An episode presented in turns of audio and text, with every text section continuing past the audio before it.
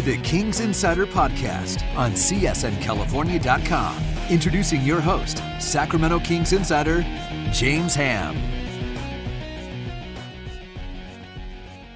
Welcome to the Kings Insider Podcast. I am James Ham. Joining me as always, Mr. Aaron Bruski of NBC Sports. Aaron, we're back.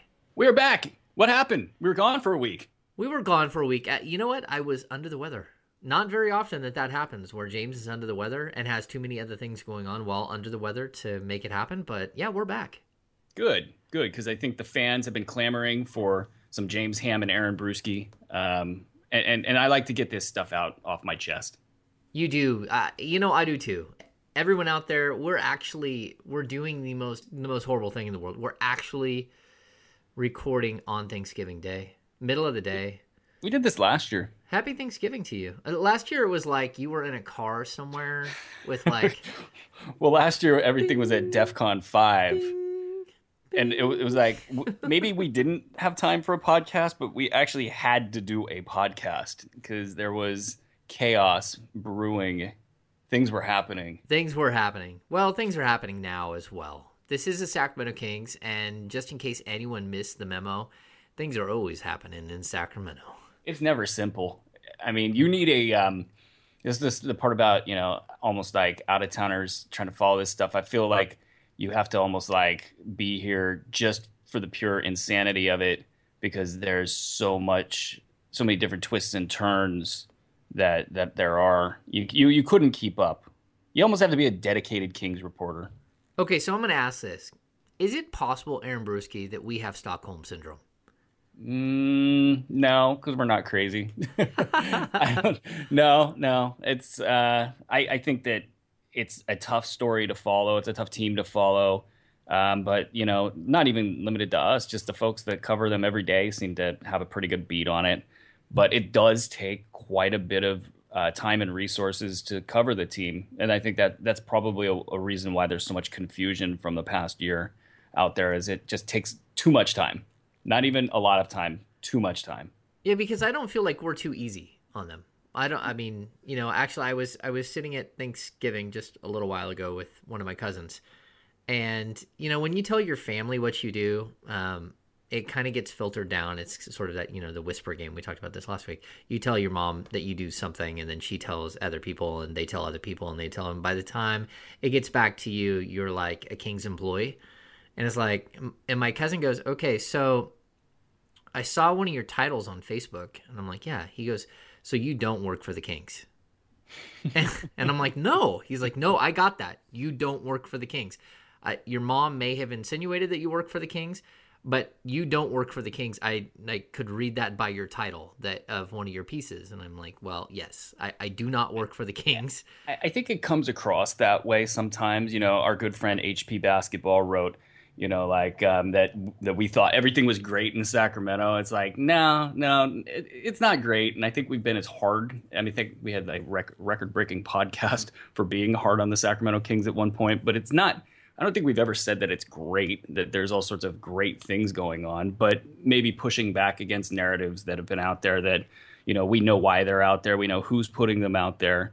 You know, and that's all old news actually. But you know, in in relation to how we cover the team, I think we're pretty heavy handed. I, I, know I am. Yeah. And honestly, I think you can contradict without being a contrarian. Does that make any sense? Yeah, absolutely. Yeah. I mean, because the, the narrative that's out there is is something that I mean we deal with on a daily basis that you know it's always out front and center. I mean, look, people, I was as hard as anyone on the Sacramento Kings specifically Vivek Ranadive for the Drake situation as hard as anyone, you know. And so I, I don't know where it could possibly get across that. I mean, in in the Pete D'Alessandro podcast uh, from our days back doing the CK podcast, um, I, you don't get any more open and honest than that, folks. So so let's hit this. Let's hit this. Let's uh, let's sort of run through what's happened here in the last like two weeks. I think we uh, because we missed last week we have to start with a, a situation that happened um, and that is Demarcus Cousins and the forearm shimmy to the chin of Al Horford. you know what? It, it's funny. Everyone called it an elbow in the beginning, and you're like, it's an elbow, it's an elbow. And I watched it a million times. I'm like, okay, well, that's not really. And then when you someone mentioned, oh, it was a forearm shimmy. It's like, oh, that's the perfect term. I completely forgot about that term. That's exactly what it was—a forearm shimmy to the to the grill of Al Horford. At some point, Aaron Bruski, does DeMarcus Cousins have to realize that that your hatred of losing and getting thrown out of uh, getting suspended for a game like you those are like diametrically opposed like you he yeah exactly. He has a an anger control issue and he needs to address that at some point in time preferably sooner rather than later because he cost himself a game. And i don't want to overblow it because it's one game but you're the leader of the team and you need to act like it you need to. I mean, the the west, the East Coast swing here was so crucial for these guys, and and you're seeing that play out in a positive way right now. To ha- to not have him available against the Miami Heat, a completely winnable game, and to, to think that that game was close and the Kings played terribly, and if you could just simply add DeMarcus Cousins, they probably win that game. They need every win they can get and he's not out there. So I'm pretty sure it's kind of one of those like law and order things where the, the lawyer says asked and answered. You know, I'm sure he's been, you know, told about it by some of the vets in the locker room. I'm sure he gets it and I'm sure they've moved beyond this and I don't want to make a mountain out of a molehill, but you know, it's out there. And then you got the, the business with uh, OJ yeah. Mayo. Has he moved on? Has he moved past it? Is it? We don't know. We don't know who talked what trash. That's. But at the, let's just assume OJ Mayo was just terrible. Said something about his mama, you know, on and on and on. All the worst things you could say to the guy. Your job right now, DeMarcus Cousins, is to not make noise. You know, you you need to stay out of the headlines. You need to stay under the radar, help your team win, and just don't add to the pile. Because right now, you guys aren't handling the pile. You know, if you were handling the pile, you'd be over 500. If you're handling the pile, the narratives that were unfairly placed out there in certain cases, but in many cases, you know, the narratives about the Kings, they hold all sorts of truth. You know, hat tip to HP basketball for being a guy that can kind of parse through those narratives. But a lot of people haven't been able to parse through the narratives. So you got those narratives out there. You don't want to be adding to that fire because it's making everybody's life harder. So yeah, he needs to back up a little bit. Not, you know, don't be, you know, don't be like Jahlil Okafor allegedly. You know, the guy talking trash you know, hammering a guy outside of the club allegedly. Um, you know, just turn the other cheek. You're you're better than that. You're you're bigger than that. And you know, it, it, I get it. it. It can be hard. Everybody's been there, but you have to take that next step forward if this team's going to be a winning basketball team. I completely agree. I mean, the Kings are now one and was it one and four? Does, does, that qualify as being hard on the Kings? I don't know. Yeah, maybe. I, I, don't know. One and five, one and five on the season without Demarcus Cousins, uh, and one of those games, of course, is a suspension. Uh, the OJ Mayo situation probably will quietly go away, which is good for the Sacramento Kings. I don't think he's going to get suspended uh, on Turkey Day.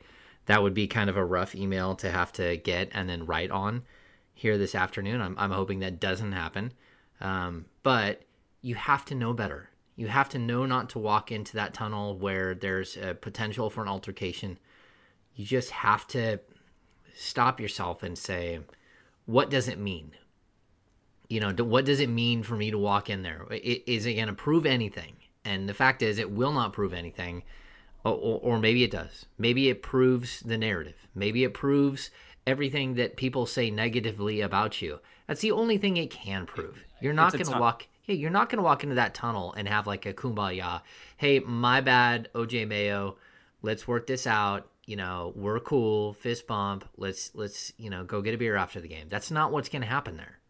No, I know oh, this is the hard part because OJ Mayo's got a history not just with this team but also around the league, and so he could be completely in the wrong here and we kind of put a lot more burden on our athletes than we do ourselves in everyday life because I know probably more than half your listeners, if somebody walked up and said something, maybe they'd just crack back on them. And that's not okay, but that's just the way that things used to be in society. And we've transitioned to a society that actually respects boundaries. Um, so I, I, I don't want to be too hard. On it's an emotional game. This stuff happens all the time but the timing issue is just unmistakable. You just got suspended for the same type of a deal. You gotta not do that. But the heat of a game that you're not playing in. Yeah, but I don't. I don't know. I yeah, you're right. You're right. I don't think he looks at it that way. I think he's as emotionally into it. You know, it's one of those good thing, bad things with him. I think he's amped all the time. No, um, he is. He is. okay, it, it's it's just the timing, and it's part of the maturation process of any human being is to be able to walk away when somebody does something unsavory to you, and and he needs to learn that. Yeah, I think we're getting there. I'm hoping that we're getting there. And but then again, we watched Jason Kidd I mean, what's he can? is he going to get two games? Is he going to get three games? What's he going to get for that? Uh, they'll I probably mean, slap of the mic, man. What do you? Two... Yeah, he's like Isaac Seriously. Gonzalez. Yeah. Shout out Isaac. What's up? There um, it is. nothing says maturity like slapping the microphone at a at a city hall meeting. Uh, yeah, I guess I'm gonna guess one game because I don't think that the league likes to to go heavy in these situations. I feel like they just want it to be a nice small suspension, if that. They might even do a slap on the wrist. I don't think so because did you see the Mike? Oh, what is it, Budenholzer? Budenholzer. He uh, got a fine though. But did but you see? Did you see what happened? When oh, he, with the, the the refs union, the ref union came out firing because all he got was a fine. Um, I, I, don't think that the NBA can do it twice in a row. I think Jason yeah, Kidd may actually be the example because we've reached that that boiling point where you can't keep disrespecting the officials if you're you know it, i haven't seen that in years. I'm trying i was trying last night to figure out who i'd seen that from recently in the last tried like tried to do it. I mean it wasn't it was like intentional like it, he lost his cool but then it was like you could see him searching out like i'm gonna slap that ball out of his hand. Like, that's like his move you know? Uh, seth uh, what's his name has the dice move when he dances. Uh, his move is to steal the ball out of the ref's hands or yeah, uh, wasn't it Jason Kidd the last year that spilled the drink on the floor intentionally? Like he had a player come over and run into him. He was holding a drink, so it would delay the game, and they could mop up the floor. That's an interesting character. I bet the Milwaukee guys over at, at Brew Hoop and elsewhere have some pretty interesting podcasts about that guy. It's it's possible. It's possible. All right, so let's move on. Uh, we we beat the Demarcus Hus- uh, Cousins uh, dead horse, which is typical. I mean, it's something we have to do. It's almost like a weekly ritual that we have to do. Like, ah, uh, why do you have to average twenty seven point nine points, eleven point two rebounds, and get yourself in trouble all the time? um, this team is teeming with seeming contradictions. It is. It is. Okay, so let's get to Rudy Gay because, man. I struggle with the Rudy Gay thing. I, I really like Rudy Gay, and Rudy Gay has taken a beating. Now, uh, when I say I really like Rudy Gay, like I'm, I'm not like Homer. I mean, I, I know Rudy Gay. I think he's a good guy. I think he intends his intentions are good. I think he's a good family guy. I think he's funny and he makes me laugh. And I like watching him play basketball. Now, is he an MVP? Is he an All Star? Is he like uh, the most enthralling basketball player I've ever seen? No.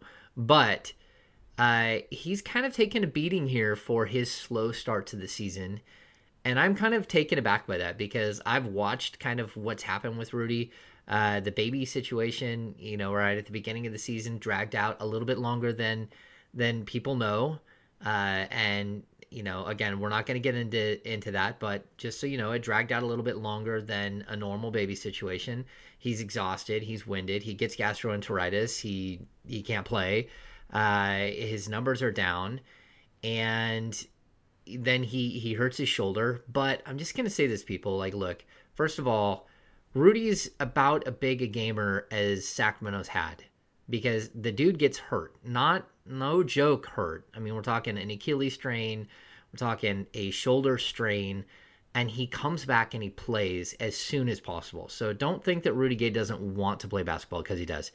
But we're seeing this corner turn by him out of nowhere. And could this have come like this is the best time to see Rudy Gay all of a sudden go, okay, wait, I'm back. I'm ready to play. I'm done with the early baby stuff. I'm done with the early gastroenteritis and and sort of just sort of a general worn out feel to him and now he's balling at a very high clip what are your thoughts on rudy gay i'm watching him really closely because one of two things is true one is he's either a little sluggish from the aforementioned or he's lost a step defensively. I'm more concerned with defense than anything else because offensively, yeah. I have zero concerns whatsoever. I think he'll be just fine. But defensively, he's been getting beat pretty bad. But in the Milwaukee game, he had, like you said, a pep in his step that I haven't seen this season yet. And so it's a, a found money situation, I think, for the Kings because I think a lot of folks are expecting what we've seen in the first 10 games to be the Rudy Gay that we have all year here. And I don't think that that's uh, going to be the case. Just seeing him in Milwaukee, I think, you know, obviously he could get more dinged up as the year goes on, but he's going to have better mobility. Uh, offensively, he's going to have more pop. And that is key because you say you do miss games with DeMarcus Cousins. And I think there's an issue there that, that we have to talk about with injuries. You know, he doesn't look right. And so it's going to be incumbent upon Rudy to do exactly what he did in in Milwaukee, and that's be the number one scorer to take the pressure off of the rest of the team, so they don't have to be above what their real true uh, level of play is. So I'm actually optimistic. And then um, as far as like, you know, I think it's interesting. There's a lot of chatter about Rudy Gay not passing amongst people inside the walls in Sacramento. That was it was a little bit odd because it would come after games where I didn't think he had a lot of moments where he wasn't passing. There would be other games that I thought you could hear that after. And is it just me or does this team need him to actually do what he's doing? Oh God, yeah. I mean, you can't just run like the the three man weave at the top of the key. That can't just be your only offensive set. You know who he reminds me of is a Carmelo Anthony from like two years ago. Hmm. He he has similar game, similar kind of overall value. I think um, maybe not as qu- quite as gifted of a scorer, but pretty pretty damn close. And I just yeah, you you need a guy who can put a little bit of fear into the other team that this is a guy that can beat his guy one on one. And we don't need, need to necessarily run some Spursian action for him. That maybe he just needs to back his guy down, take a fadeaway, or a couple one-two dribble you know, pull up that. Uh, heaven forbid he shoots along too, but that kind of stuff it takes defensive attention away from other guys, and it might not look pretty at the time it's happening, but it's actually good for your for your offensive team. Yeah, and I'm and I'm also going to point out that like, look, yes, his assist percentage is down. Last year it was at a an all time high of 19, and now it's back down to 12.7. And you could say, oh my gosh, he's just not passing. You could also say, oh my gosh, he's never played with a player that averages 10.9 assists. Yeah, I was going to say, I think Chris Paul would have a really low assist percentage playing with Rajon Rondo. Yeah, anyone is going to see a substantial dip in their assist percentage because Rondo is is orchestrating. He's the grand master at this point. So I really don't have any issues. Especially, I, I thought I, I, had written this in my uh, my pregame that I thought the matchup of the game was Rudy Gay versus Giannis uh, whatever, uh, the Greek freak. I, well done, sir. Yeah, exactly. Um, Antetokounmpo. Antetokounmpo. Antetokounmpo. There we go. All right. Anyway, I believed that that Rudy Gay was actually going to get beat up bad because I know the length of the Greek freak. His length is like startling. Mm-hmm. He, and Rudy Gay is, I mean, has a seven foot three wingspan. So, I mean, that dude has really, really long arms and, and can really get out and move. But we're talking about a 21 year old with just like that stretch Armstrong. And to watch Rudy Gay from the moment the ball tipped off destroy him was to me like, holy cow, this is a bad matchup. I thought that was going to be a very bad matchup, especially if you watch him over, uh, if you watch Giannis over his last like three or four games. His takes to the hoop were like almost Shawn Kemp esque, like mm-hmm. his spin moves and then hammering on people. You're like, holy cow! And he, he's a poor man's Kevin Durant, just like Paul George was before him. It's going to be fun to watch him. It grow. is going to be watch him uh, fun to watch him. Grow. I mean, look, he's 21 years old. Think of him in two years. He's going to be one of the better basketball players in the league, and especially all around. I mean, once he figures out how to use those arms to block more shots and to pick up some steals, he's just going to be absolutely incredible. But he's playing really well as it is, and I thought, oh, this could be a, a letdown game with Rudy because because I thought the Bucks would center their defense on stopping Rudy because DeMarcus was out. And man, right from the tip, boom, boom, boom, boom, hitting uh, in your face jumpers, one after another, full elevation, full extension out of Rudy Gay and dropping them in. And again, this is a guy who two games earlier was out with a strained left shoulder. I mean, this is a guy who's who's beat up, and sure enough, he's got 64 points over his last two games after coming off an injury. I, he's been impressive. Yeah, uh, and and I know you've got this all ordered out, but I feel like it speaks to the larger issue of what's going on with the Kings offense because what I saw against Charlotte, so I was not able to watch that game live. I was able to keep one eye on Twitter and I'm sitting there thinking, wow, I bet the Kings are just imploding right now. You know, I bet their offense is just terrible and all this. And so when I sat down the next day to go frame by frame and watch it, I was like, I, I so Karl said it last after the Milwaukee game that he thought that those were the two best games they'd played, and I'm right there with him. I thought the Kings played very well and there were some issues with that that game that we could pick apart against Charlotte, but it started to set the stage for what we saw against Milwaukee.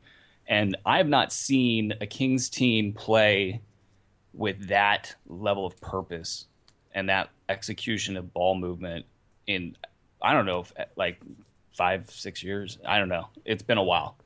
Yeah, and let's so, let's talk about that Charlotte game a little bit here. And it's fine, we can skip around. Um, but that Charlotte game to me I I brought this up on the telecast the other night. The Kings typically on the season, I mean, they're not a bad they're not a bad assist team. They're not a great assist team, um, but they're coming up in the ranks. But what I've noticed is that in most games, it's really, really, really skewed to Rondo. And of course, a lot of that has to do with the fact that Rondo's playing 48 minutes and he's controlling the entire tempo and everything else of the game. But that secondary and even the third pass coming off of Rondo, where you're finding an, an open man and hitting a shot, that was lacking. So a lot of games like Rondo's blowing up and he's got 15 assists, and you're like, wow, he's got 15 assists, and the team finishes with 20, and you're like, okay, well that's not great. And then all of a sudden there are games where he's finishing with you know 20 assists, and as as a team, if you can do what the Kings did in that Charlotte game, where you know, 20 assists is incredible. to a Kings all-time record. But the team finished with 34 assists. That tells me that they're getting it. They're figuring it out that just because Rondo finds you in stride with a perfect pass, that doesn't mean that you can't find a better shot and add to what Rondo already created. He already created one mismatch. Now let's get the defense chasing and find the right shooter every time. And all of a sudden, we're starting to see that this team is growing. I mean, they are third in the league in assists at 24.3 a game. We haven't seen that in a long, long time. Yeah. And, you know, it's funny. I think that what we need folks to look at, you know, when watching Rondo, because he's a hard guy to watch. He looks great when he looks great, and then he looks terrible when things go bad. And a lot of times he will look great on a game that he didn't play so well and that assist number is very misleading and it's more about percentage of assists compared to the amount of time with the ball held in his hand as well as the amount of chances that he has. And for Rondo especially I think the most important number for him to focus on I'm sure he knows this is that it's the turnovers.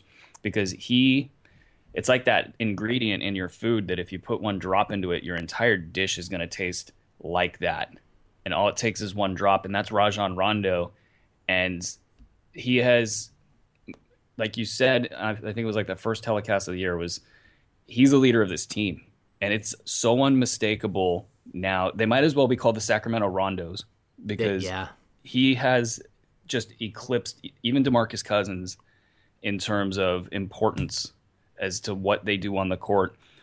Everything runs through him. He makes every decision. He I mean, it's just like whatever he wants to project, his image of the Sacramento Kings is what they're going to do. And even as much as like the offense itself, it's the it's the Rajon Rondo offense, not the George Karl system. It's a hybrid of the two, but he's he's out there making that happen.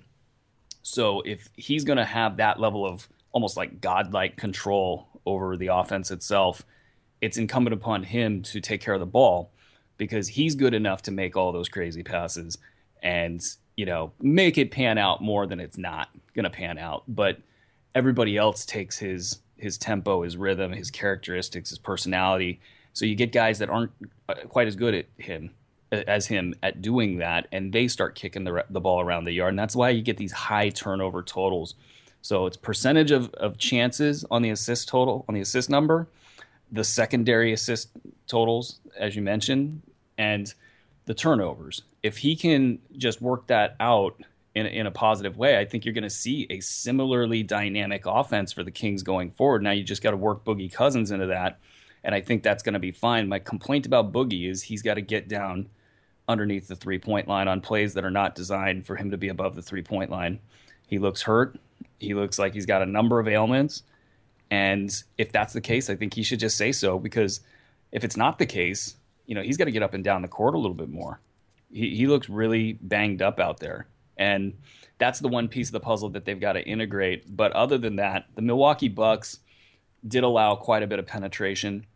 But that is the hallmark of the spread offense. I don't think they should be running pick and roll with Rondo and Casspi or Rondo and Belinelli or, you know, whatever the combos are. If they're not great pick and roll players, that can't work in a spread offense and, and be something you're doing with 10 seconds left in the clock. But if you can get penetration one on one with, you know, Demarcus Cousins standing at the, the, the free throw line – or you know four guys standing around the three point line and all sorts of space in the middle it's going to result in open threes and it's going to result in easy drives to the hoop and that's what we saw against milwaukee. Yep. Okay so let me before we get off the rondo train uh, uh rondo's assist percentage on the season 43.9 i mean that's like otherworldly.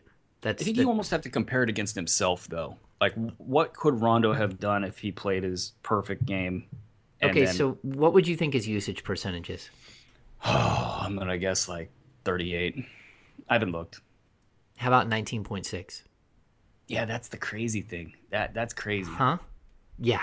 That doesn't make sense. Point. I know he doesn't shoot a lot, but you know Belinelli has a higher usage percentage than he does. You might want to describe usage for the listeners, but well, okay. Usage, an estimate, uh, an estimate of the percentage of a team's plays used by a player while he was on the floor. Right. he's uh, basically he's, ending possessions. And... Yeah, not all ending possessions. I mean, it's, I mean, it's how many, it's how many, how much time basically has a ball in his hands, right? No, it's actually whether he shoots and um, and or assists. Okay, well, and or assists. I mean, he's right. assisting on so many plays. It's, it's ridiculous. It, it's more or less what you said. Okay, so so what I'm saying is that like I think there's a misconception a little bit about what's going on here. Either way, uh, what we're starting to see here is I think you're probably right. Demarcus is a little bit more beat up than he's letting on. Uh, you know the uh, the Achilles injury that first hit this season. Um, that's it's called a usage injury. It's from high usage. It's not from like a moment of oh I did something wrong typically these are uh, like high mileage things. He played um, a lot of basketball this summer. He he you know went and worked with Team USA, whatever it was. He came back and he just you know again a usage issue, uh, running up and down the court, doing all those things, and then that leads into other injuries that we might start to see pop up. One of those can be a low back issue. Um, I'm not sure that they're all related, but it's possible they're all related, and that his body's just a little tender to start the season. He's got to get through some of this because the Kings need him really badly. Uh, but you know, it is something to watch. It's something to watch because he he's a guy that in the past was like a 80 to 82 game guy, and then all of a sudden we're starting to see an accumulation of sort of ticky tack things. And this season, you know, again, he's missed six games out of uh, out of 16 and he's only played in 10 games and he's been so dominant in those 10 games but at the same time you need him to be dominant in we're talking oh. high 80s percent percentage of games a lot of people made made out that the perimeter defense for the Kings was bad at the fourth quarter of the Charlotte game and it wasn't it was DeMarcus Cousins getting killed on screen and roll and that obviously he was hurt but and and he's not that he's not that guy defensively. It's night and day different what we saw in Charlotte compared to what he really is. He he's got to get back and healthy because he's a difference maker on the defensive side. Oh, I completely agree. Now, the other thing I'll, I'll mention about that Charlotte game is that I do believe that the defense in the second half was was pretty horrific. I mean, and for that matter, I think the defense that we saw in uh, in the win over the Bucks was also pretty pathetic. I mean, you gave up a tremendous amount of, t- uh, of points. If the Kings didn't shoot fifty seven percent from that for that game, it's very possible that they would have lost. I I have been hard and harped on this repeatedly. The switching, the constant switching, and I don't understand it as far as a scheme. I watched it play out in in the uh, the Charlotte game where every single possession they were switching. They were they refused to fight through screens. And I don't know if that's like Karl has said in the past, like the players have an option to switch, but they're not told they have to switch on every single possession. But I kind of feel like the team has got to a point where they almost feel like they are switching no matter what. And then sometimes a guy will go, you know what, I think I'm going to try to fight through this. And then the other guy is already switching. And then all of a sudden there's like a, a door opens to the to the hoop and the guy just runs right down the middle and scores on him because the Kings are out of position. So you know, if, you, if you got KG and you've played with the same guys for five years, communication like that can happen, but new guys that don't have that level of communication, you got to just almost tell them one way or the other because the reason why they're switching is they don't feel confident in not switching and, and the call that's being made. And, and also players love switching. It's so much easier. But it's uh, new guys in a new system that they aren't used to running everywhere else that they go. That they all they do is switch every single possession. That's just not a, a customary NBA defense. It's something that happens on occasion, but it's not a customary let's switch every single time tonight. I mean, I, I even talked to Doc Rivers. Doc Rivers like they do a lot of switching. I'm like, is that what the tape says? Yes, that's what the tape yeah, says. They yeah, do a been, lot of switching. It's been terrible, and while we're on the things that were terrible, having Willie Cauley Stein in the, in the in the end of the Charlotte game, it was as terrible. Not having him on the floor was as terrible of a call as I've seen in a while. Um, so there's criticisms there yeah, sure. there, there, there are criticisms that we can point to. I, I think that there are at least in early in this season, there are a few coaching losses, and I didn't expect that with George Karl. But I will honestly say, like, there are some games where the Kings shoot poorly. There are some games where they don't execute down the stretch. There are other games where I feel like scheme has cost them games, and you know maybe I'm being too harsh on George Karl. Uh, I, it's nothing personal. I'm just watching the game of basketball, and my years of watching the game of basketball tell me that if I can see the scheme is failing from my seat, then there has to be someone else who's seeing it on the bench. Yeah, and, I wasn't as I wasn't as harsh on the Charlotte game with the switching, even though they did do it. But Milwaukee, you know what it reminded me of both of those games was Michael Malone saying, "You gotta the, the, the offensive players got to feel you."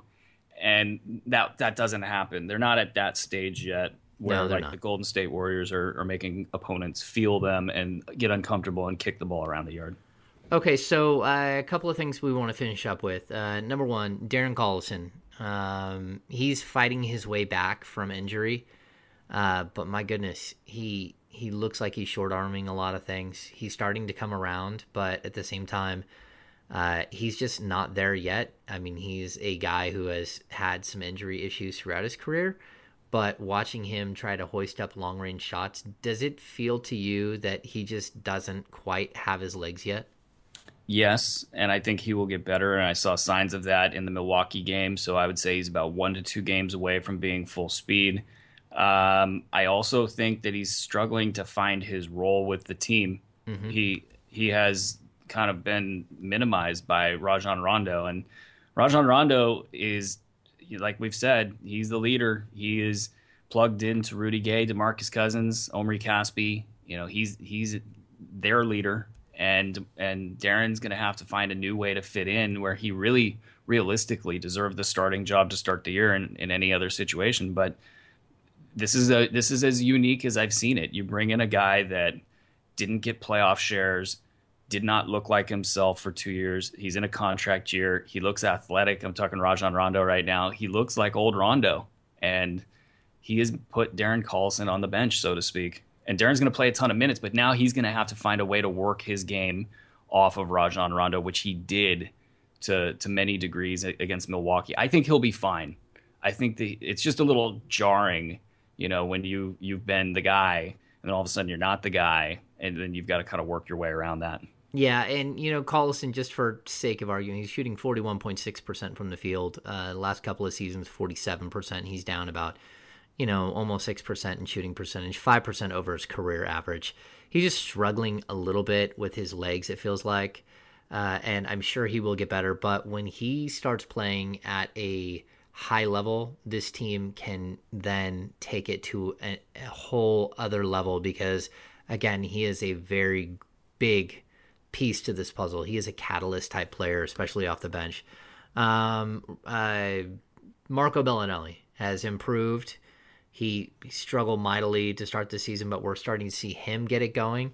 Uh, but I'm going to skip over him because the one guy that I just want to keep pointing out every single time we have an opportunity to do it, and it's not because I'm the president of the Omri Casspi fan club, but my goodness, this dude is shooting 51.5% from the field. He's shooting 44.7% from behind the arc. He is doing on a nightly basis whatever it is that the Sacramento Kings need to get a victory. You saw him with that tremendous rebound in uh, in the the Milwaukee game. Uh, he had another big play. In, he had a big three pointer in the Milwaukee game that iced that game that helped them uh, push the lead all the way back up, I think, to nine or ten he is really, really coming into his own as like a 27 year old guy who all of a sudden figured out the NBA game. With all due respect to Ben McLemore, I think Pizza Guys blew this. I think that they could have given Ben a severance package for his deal and then gone to Omri and made him the best pizza guy, you know, that Sacramento could have. Think of the commercial opportunities there. He would have been just awesome in in all of those ads if they could just cheese him up a little bit more. It would actually be better. But yeah, as far as the basketball court goes, he's he's you, you there's some bad Casspi. I don't want to say yeah, it's all good. No, there is. He, he's he's just kind of this wily guy that he gets he gets riled up. He'll take a three that he shouldn't take. He'll take it to the rack with reckless abandon. He rounds out the team as um, uh, who said it? Rob Mahoney said that of SI. He he rounds out the team in ways that you absolutely have to have on the floor. It, it's good that you have him around. I think what you don't want to have is 30 minutes a game, Omri Casspi. I think you want to have 25 minutes a game, 20 minutes a game on some nights to keep his knee from acting up. He's uh he's kind of a he, he's fun to watch. You just he's he when Rondo starts kicking it around the yard, that's when Omri starts kicking it around the yard. Yeah. So so the two of them kind of got to be interlinked. But I do think that Karl has seen something with Rudy Gay and Omri Casspi playing together in the small lineup. And that's that's a good thing. I think the more that th- that those two can play in a small lineup, I think that's a good lineup for the Kings. I'm going to be honest. He should have saw it last season.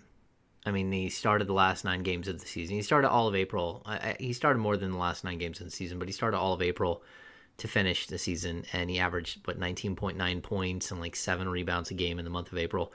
He was really, really good, and I thought that to start this season to get it off on the right foot, my prediction for the starting lineup was Rondo and McLemore in the backcourt with Casspi, Gay, and Cousins up front because I thought they already had some continuity. And I think now we're seeing that that lineup is very dangerous. It's the lineup, well, it, yeah, it, it is. It's the lineup that took off in the Charlotte game that, that had that blow up third quarter. Uh, it's the lineup that we saw in Milwaukee that really had, you know, the the Gay and Casspi combination that really had a huge effect. And I love again on the telecast we were hard on on Karl uh, before the Milwaukee game. I didn't understand his starting lineup. I mean, I wanted to see Rudy Gay start out the game not on uh, not on the Greek Freak, but I wanted to see him on Jabari Parker because I know Jabari Parker can't guard him and and start a smaller lineup with Casspi at the three and him at the four. And we saw that for much of the game where they went to a one big man set up with four with four smaller guys, and I thought it was really productive. I, I was just kind of surprised that they didn't start that way. Yeah, I think what you're seeing is that Rudy Gay defends fours better than he defends threes, and there's not a lot of fours that can push him around, and the ones that that do, you can go to a bigger lineup. Um, I'm I'm worried about this team not playing Willie Cauley Stein more. He, as far as metrics go, and what he does is is he's like Omri Casspi he's one of those guys. It's hard to quantify what he brings every day to that to that lineup. And yeah, he's going to make some eye wincing you know decisions out there. He's he's uncomfortable defending the three point line. Yeah, all that stuff I get, but a you got to get him put, playing through that stuff. B I think he's helping more than he's hurting every single time he's on the floor. Even when he makes the mistakes, he's turning around and on the next play and he's doing something smart. And I understand what Karl's doing. It's a unique situation. You normally want your, your rookies to almost earn their minutes and develop them accordingly. But this is a win now team. It's like a win now game for these guys every time out until they can kind of get beyond the noise.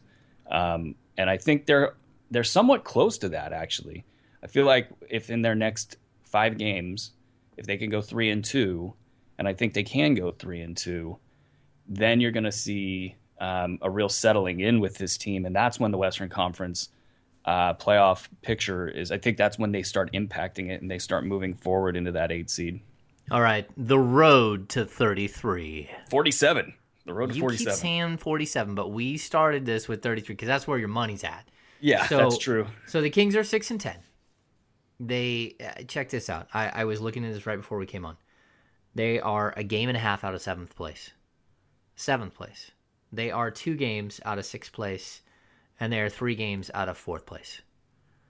They they have had a horrific start to the season.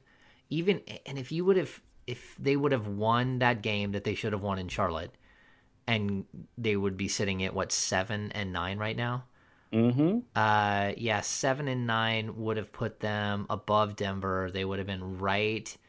There's three teams tied with the seven spot: Minnesota, uh, the Clippers, and Phoenix. Boy, what are the Clippers doing down there?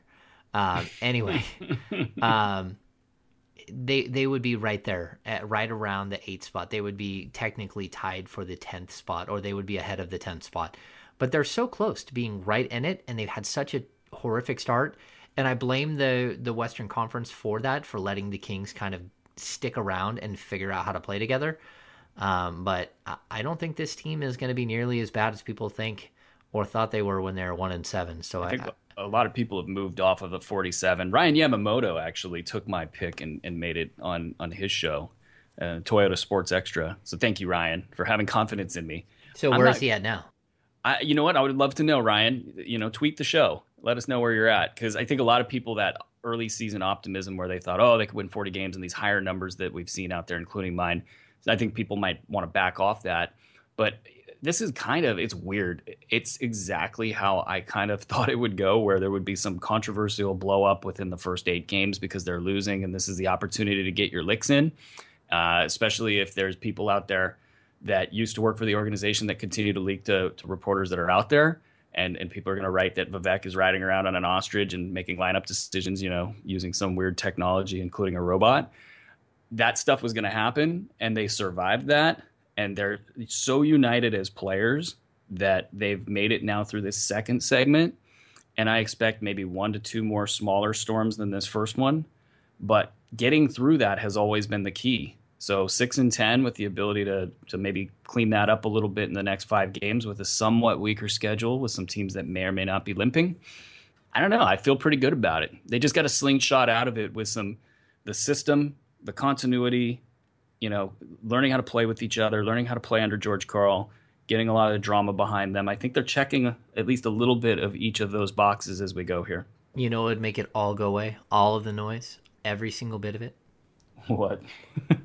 A win in Golden State on Saturday. Boom. Yes. that, that would be if That they would be break a this, if they God, if they break the streak, the internet might slow down for a little bit. It won't break the internet, but the internet will be on hiatus for like 15 minutes. Uh, yeah, yeah. So, all right. Well, uh, we have got to get back to our turkey eating. I'm sure all of you will be in a coma when you're listening to this show tomorrow on on Friday when the we actually release the show. Um, but Aaron Bruski, do you have any final thoughts? No, I think we covered it all. Uh, I'm just going to thank the uh, event uh, people that run uh, Run to Feed the Hungry. It was a wonderful event today, doing great things. It's great to see people in the community out there, um, you know, all ages, uh, just really coming together and, and just really fun events. Thank you very much, guys. Excellent work, Aaron Bruski, putting in a little 5K action. Look at Oh that. yeah. feeling the burn.